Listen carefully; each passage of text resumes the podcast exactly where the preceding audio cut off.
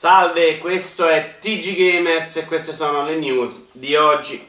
In FIFA 19 sarà presente una modalità survival e quando nella squadra avversaria gioca Sergio Ramos. Lo scrittore di Portal 2 torna in Valve. C'è da compilare il 730.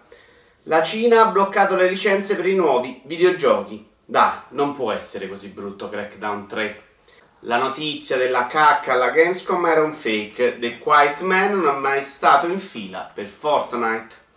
Dopo 25 anni è stato trovato anche l'ultimo segreto di Doom 2. Era insieme all'altro calzino. Anthem avrà il cuore delle opere Bioware, garantiscono gli sviluppatori, perché il culo era toccato ad Andromeda. Battlefield 5 avrà un filtro anti-volgarità ma forse si potrà giocare lo stesso la campagna single player. Microsoft ha presentato un nuovo controllo oleofobico, ottimo per giocare, ma è un casino per condire l'insalata. Nintendo Switch ha già venduto più giochi di Wii U. Te ne accorgi perché adesso ti serve pure la seconda mano per contarli.